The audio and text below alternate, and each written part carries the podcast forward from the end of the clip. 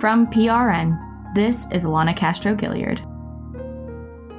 Hi, welcome. My name is Dr. Adrienne Gentry. I am a reproductive endocrinology and infertility specialist that practices in mostly Roanoke, Virginia, with Carilion Virginia Tech School of Medicine. I also have a adjunct faculty position with UNC Fertility, as I do all of the in vitro fertilization of for our patients down at UNC Fertility in Raleigh, North Carolina. I'm so excited to have you today. REI is kind of a topic that we don't learn a lot about in medical school, but um, certainly interesting. So I would love for you to give us an overview of the initial workup for a couple that's having trouble conceiving and things like do you screen both male and female or do you work on just female as an OB-GYN? Um, yeah, so if you could give us a little overview, that would be great. Yeah, that's a great question. Thanks. First of all, thanks for having me. I'm really excited to talk to you. Um, as you know, I'm a fellow VCOM grad, so I was very thrilled to have you ask me to do this. So yeah, so it's a really it's a really good question. When a couple comes to us who've been referred by their general OBGYN or their family medicine primary care provider, or in fact, they can refer themselves. We generally do the complete fertility evaluation, which includes the female and male partner. Starting with the female, we at first try to decide whether the, or not the patient is ovulating on her own. And generally, that's by asking her questions about her menstrual history. We then, followed by that, do evaluations of the tubes. So we want to make sure that the tubes are open. The tubes uh, need to be open because the egg and sperm get together in the tube, right? So fertilization occurs in the tube, and there's only about an 18 hour window that fertilization can occur each month. So it's really important that the tubes are open and that they're normal, that the integrity of the tube is normal. Following that, we generally evaluate the uterine cavity. We want to make sure that the uterine cavity is normal. There's nothing inside the uterus that's been acquired, such as a uterine polyp or fibroid, that could prevent embryo implantation or further embryo growth. Um, and we also look at the shape of the uterus as well, make sure that there's no you know, obvious uterine anomalies. And then finally, we order a semen analysis on the partner. Now, this is all done at the same time, right? So it's not like we do step A, step B, step C. We, we generally do it kind of all at once so that we can get a complete picture. Um, most of the time, I check an anti Müllerian hormone on my patients. That hormone is a hormone that's made in the granulosa cells of all of our eggs and it is a marker of ovarian reserve. So it gives us an idea about how many eggs the patient has and a lot of times that helps us with treatment dosing. Um, and that's generally the workup is, you know, checking on, you know, obtaining whether or not the woman's ovulating regularly, whether her tubes are open, uterus is normal, and what kind of sperm we're working with. And then does that kind of end up leading what you recommend in terms of available treatments for infertility, or is there one that's always the clear first? That's a great question. So, absolutely. So, the evaluation allows us to then kind of you know, fine tune what our treatment is. Now, ultimately, in vitro fertilization is always going to be your best chance of pregnancy. All right. Regardless of age or diagnosis, it is always going to be your best chance of pregnancy. Right. Um, all the other treatment options we have are really never going to provide patients with a chance of pregnancy above their age related chance. Okay. So the um, you know the other treatments other than IVF are overcoming some of other you know potentially diagnoses right? So if the patient is not ovulating regularly well then she's not going to get pregnant if she's not ovulating. So we restore her ovulation with ovulation induction agents. Restoring her ovulation will then put her at her baseline chance of success based on her age right? If for example the sperm is a little bit low the count or say the motility is a little bit slower, you know, doing an insemination, taking the sperm and putting in the uterus is going to get the sperm a lot closer to the tube with the hopes of getting the sperm and the egg together. Again, that treatment is not going to increase their chances of pregnancy above the woman's age chance. IVF, however, goes above and beyond the age related chance um, of a natural conception, if you will. So we've moved past the the point of now someone's come in and uh, they're seeking treatment, but fertility can be such a sensitive topic and such a personal topic for people. So how do you approach conversations about fertility without making patients feel that they're failing at their womanhood or manhood or at an essential part that what they might consider? Yeah, so it's really important to make the patient and partner, well, but they're both patients, know that I'm there for them, I'm hearing them, and that they're important to me. They also need to know that they didn't do anything to cause this, they're not broken, and that it's way more common than people think, right? So, one in eight couples experience infertility, 15% of people um, have trouble getting pregnant. So it's way more common than people think. So then, you know, I first start with that that they that they didn't cause this um, and that many times with treatment, you know, we can get them to where they want to be. That's great. That's a great way to frame it for them. Um, mm-hmm. I've known of a lot of people who have felt ashamed, and so it's a good thing to normalize it. Right. Um, so one of the things I've recently started, or I guess a long time ago now, I feel like I've started my third year rotations. And one of the things that a lot of physician couples have shared with me is that they've struggled with infertility. And that was kind of surprising to me. Um, but they usually tie it to the fact that they've waited until they've finished their training. Mm-hmm. Would you say whether would, could you say whether you've seen an increased pattern of infertility treatments with medical professionals, or is this just general population is like this as well?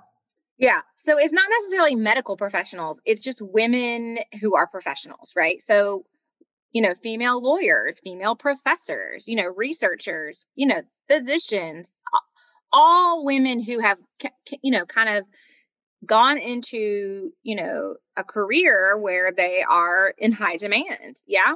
And so, you know, they're not ready. Women just aren't ready yet to have a child and to have a family, that their career is important to them.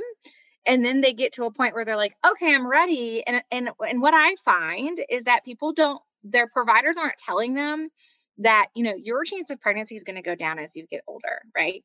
So in our 20s is when it is the best chance for us to get pregnant and that's when women are in school studying right? Starting their careers they're starting their careers and it's not you know quote unquote a good time for them to have a child right? So there's all these preconceived notions that when a woman starts her career it's not appropriate for her to then go ahead and have a child and be on maternity leave right?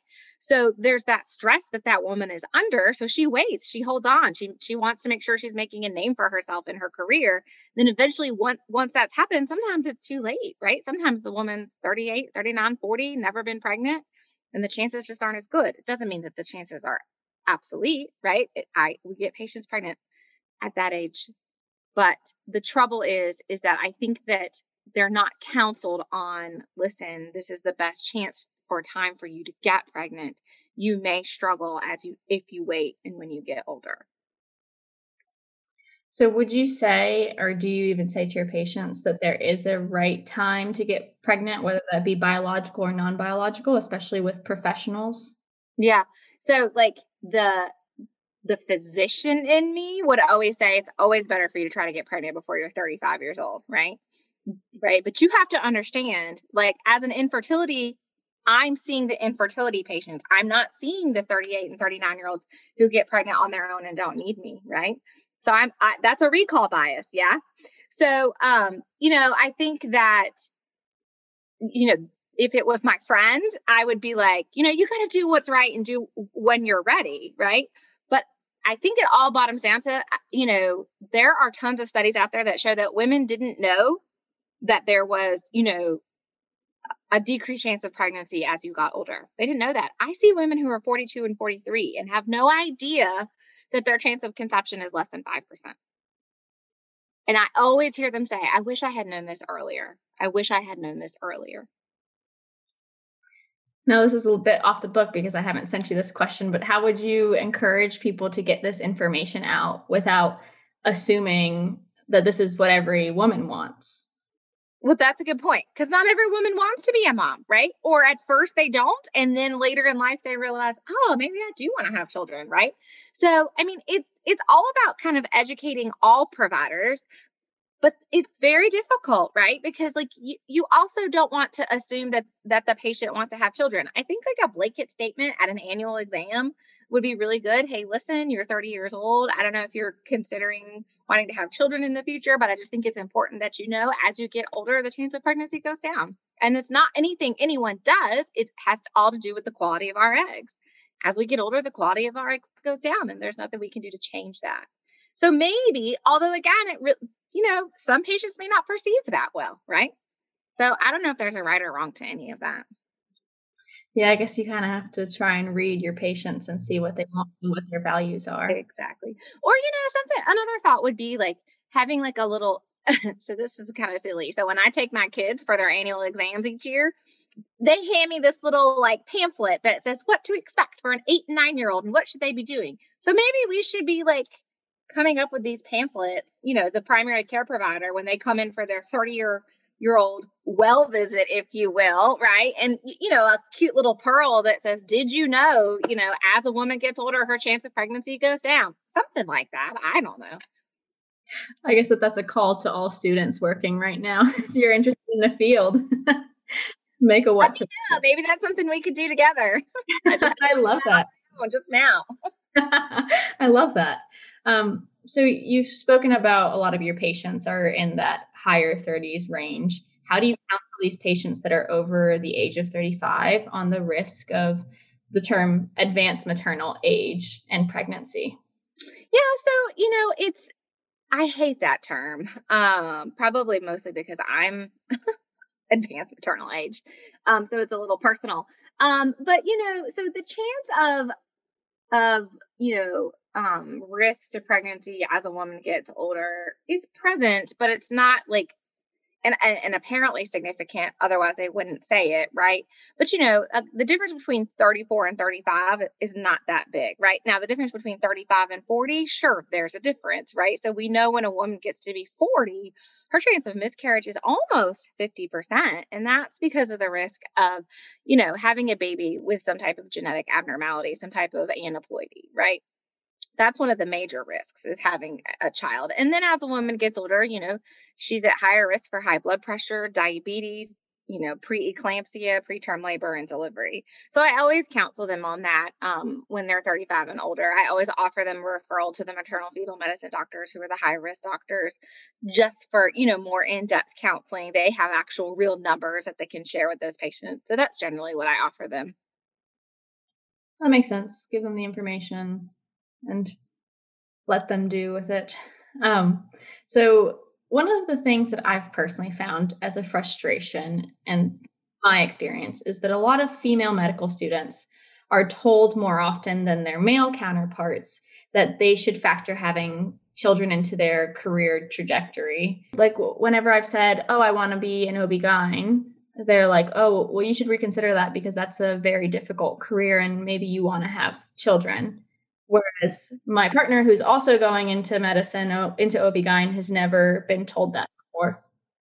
Well, right. So that goes back to gender, right? Like, right. So, you know, they are A, assuming that you want to have a child. Um, B, you know, um, OB/GYN gets a bad rap, right? They know that, you know, that it's a, it's a lot of a lot of hours, a lot of work. Um, hey, I had two children in residency. You know, whether or not that was the right thing to do, I don't know. There's never a right time. Okay. You got to do it when it's right for you. Period. End of story. All right. Is it going to be hard? Heck yeah, it's going to be hard. It was really hard in residency. But now my children are eight and 10, and I'm in attending and I'm really enjoying them, and I'm able to go to their extracurricular activities and so forth. I'm the one that knows I wasn't around much when they were babies. They don't know that. And that's how I get through it. But everyone's different, right? So there's not ever a right time. And you got to go with what you want to do. If you want to be an OBGYN, you be an OBGYN and you you figure out how to have a family. If, right? You can do both. It it you can. Now, you can't be an amazing OBGYN, an amazing mom, you know, an amazing partner, an amazing friend. You can't be 100% of all of that, right? That's your like balance, work life balance. Yeah. But, you know, some days I give more to being an REI to being a mom, and other days I give more to being a mom than an REI. And I find that that results in an even balance. Does that make sense? I don't know that I necessarily answered your question on the social norms of going into your rotations and you know, advisors and such saying you need to reconsider what specialty you choose and if you want to have a child.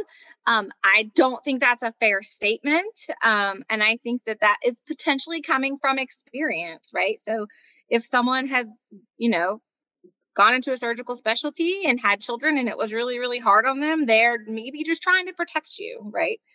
Um, but I would say, you know, you made the decision to be a physician. It's going to be difficult regardless of what specialty you go into. Um, and you shouldn't, you know, you should be able to do both. But I don't, I, I you know, it's just, I've never heard, I, well, I would never say that to a student, number one. Number two, I certainly, you know, men, okay, well, men don't really have a, you know, a decreased chance of pregnancy until they're in their 50s. Right. So maybe that's where that's coming. Maybe they're like, oh, I don't need to worry about it. The other thing is, is that again, back to the social norms, you're thinking the woman is going to carry the child, right? Deliver, you're going to have maternity leave. It's a lot more demanding on the woman, you know, at least the pregnancy and the immediate postpartum period. So that's probably also why they don't say those things to the man, right? Yeah, so it's it's a mix of things. It sounds like there is some. I mean, and it's again, it's just back to the gender roles, right? The, those like you know gender roles that have been like instituted for years and years and years and years and years that you know women should stay at home and men are out working, right? And I think regardless of how hard we try to change those um, thoughts, some people just can't can't. I don't know, subconsciously even, right? Well, I think we're doing it. Uh, you're obviously a young professional and doing that and accomplishing. It, so, right. but but you know, I think that I mean, it's hard for men too, right? Like. It, it, it's hard for men to have children. They don't want to miss out on their kids either. They don't, you know, it's all the same things. They don't want to miss out on you know, bottle feeding the baby and, you know, being there and, and helping their partner. So, um, you know, they have just as much of a role in child rearing as the woman does. Um, and so I would say both genders, you know, you got to do what's right and when it, when it's right. So maybe it's something that should be said to both that you should take into account your lifestyle and not targeting uh, targeting is an aggressive word for that, but yeah, that is. um, I mean, I I truly think that anyone who has is saying that is saying it out of you know a, a care and and just from experience, right? You know, from experience and trying to help you, but it's hard because you have you know nobody can understand experience until they're living it. Yeah. Um, and so again, back to the you got to do what you want to do. You're going to do it for the rest of your life. Um, you got to be happy doing it. Yeah, I think that that's a fair statement. I think that makes a lot of sense. Uh, so my it is. It's hard to balance all of it. I I don't envy the um, amount that you guys have to balance. I know it feels like a lot as a medical student, but it only keeps on adding. it sure does. um, so my next question for you is about uh, freezing eggs. That's that uh, I've heard suggested to women in their 20s who are professionals that are thinking that they want something like that and they want a family in the future. What is your take on freezing eggs, especially for those that are young, training, and that want to have children in terms of the cost and the effect, like the efficacy of to all of it? Yeah, I mean, I think it's a great idea. I think it's a great opportunity for women eh, um, who, you know, don't currently want to have children, but know that they want to have children in the future. They're not really sure when. Um, I think I, I do. I think it's great. Now they have to be counseled really well to know that this is not a for sure thing. Just because you freeze, say, 20 eggs doesn't mean that you are definitely going to get a baby out of that, right? You know, many studies show you need anywhere from 30 to 40 eggs to result in one live birth. Um, so, you know, I think it's a great opportunity for people for for women who can afford it and are are are able to take the time to do it um, but with the understanding that it is not a hundred percent guarantee okay and with the understanding that when they are ready to conceive that they should try first on their own okay but then if they didn't they can't get pregnant then they can use the eggs that they have right so it's kind of like an insurance policy yeah you pay for it, but you hope you never have to use it. But I do. I I think it's I think it's a great. I think it's great. Okay. What do you think are the barriers then for patients when they want to receive care from you or any sort of REI specialist? Yeah, there are unfortunately a lot of barriers. I think that there are barriers for finance, right? So, you know, 90% of insurance companies don't cover this. So it's very costly. Even the evaluation, the workup that we spoke about at the beginning is, is a couple thousand dollars if their insurance won't cover it. Um, you know, and then the treatments can be quite expensive from hundreds to thousands of dollars. And again, I'm not promising them that they're going to get pregnant and have a baby, right? Don't forget that.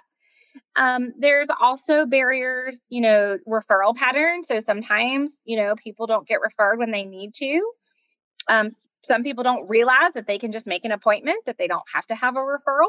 Some people are scared. They don't know they're they're they're they realize they're not getting pregnant and they're scared to find out why they're not getting pregnant, right? They don't necessarily want to know because then they're worried that, that it can't be fixed or something like that.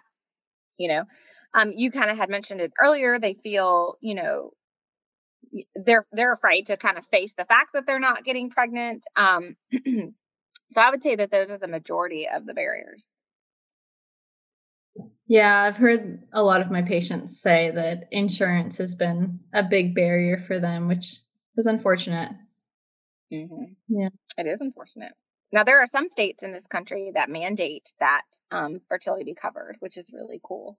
There are a lot of great you know companies that also cover um, infertility treatment such as starbucks um, so we have patients who work at starbucks to get some coverage. Obviously facebook google you know all of those are really you know good at that. So i hear a lot of career changes happening in the near future. Or part-time jobs anyway. Yeah. Um so then another question that i had for you is once someone gets pregnant how long do you follow them for? Yeah, we usually we call it graduate. They graduate from our office. It's always bittersweet, right? Because we see them so much. We establish these amazing relationships with these patients. I feel like they're my friends, right? Well, I know everything about them because I'm seeing them so often. But we graduate them between eight to nine weeks, and then they go on to their general OBGYN. That's great. I love the terminology graduate. mm-hmm. Mm-hmm. Um, and then on the other end of things, if somebody's unsuccessful at getting pregnant or they've had a few miscarriages, how do you counsel these patients? Are there any sort of national or community resources that you lead them to? Yeah, so there's actually an infertility um, awareness group here in the Roanoke area um, that I always recommend that that patients join. There's also like a um, neonatal loss group that also um, has you know some support for women who've had recurrent miscarriages. I think you know first and foremost telling the patient it's not their fault you know so there's kind of two different things you're asking me. One is loss and one is not getting pregnant right? So those are two very different things. Um, but still ultimately not getting what they want right? Um, for my my recurrent loss patients you know i generally talk to them about you know, even though you've had this many losses, you still have a good, bright future of having a child. And we try to figure out what's going on and why it's happening and try something different. Um, I, I, the most important thing that they hear is that it's not their fault. That, you know, a lot of women get worried that because they're so stressed out, they caused their miscarriage. And, you know, I just, I just have to help them believe that that's not the case, um, that they did not cause their own miscarriage because they have so much guilt. Um, so a lot of counseling is is just listening to them and telling them it's not their fault and that you know depending on what happened you know what are we where are we going to go from here? They want to hear a plan. They want to know what can we do different? What can we try? Right there's this really nice graph that i generally show patients that say you know if you've had one miscarriage this is your chance of having a live birth if you have two miscarriages, this is your chance of having a live birth and so forth. And generally, it doesn't really change chance of live birth until after four miscarriages. So that really encourages them to see that. Um, so that's typically what we do. And, you know, it's it's rare that we can't get someone pregnant in our office. If we can if we can go to, you know, the ultimate treatment, right? Right. Well, that's nice to hear. Um, and then my final question for you is relevant to 2020 and 2021, especially the release of vaccinations. Would you recommend that women seeking to get pregnant still get a COVID vaccine?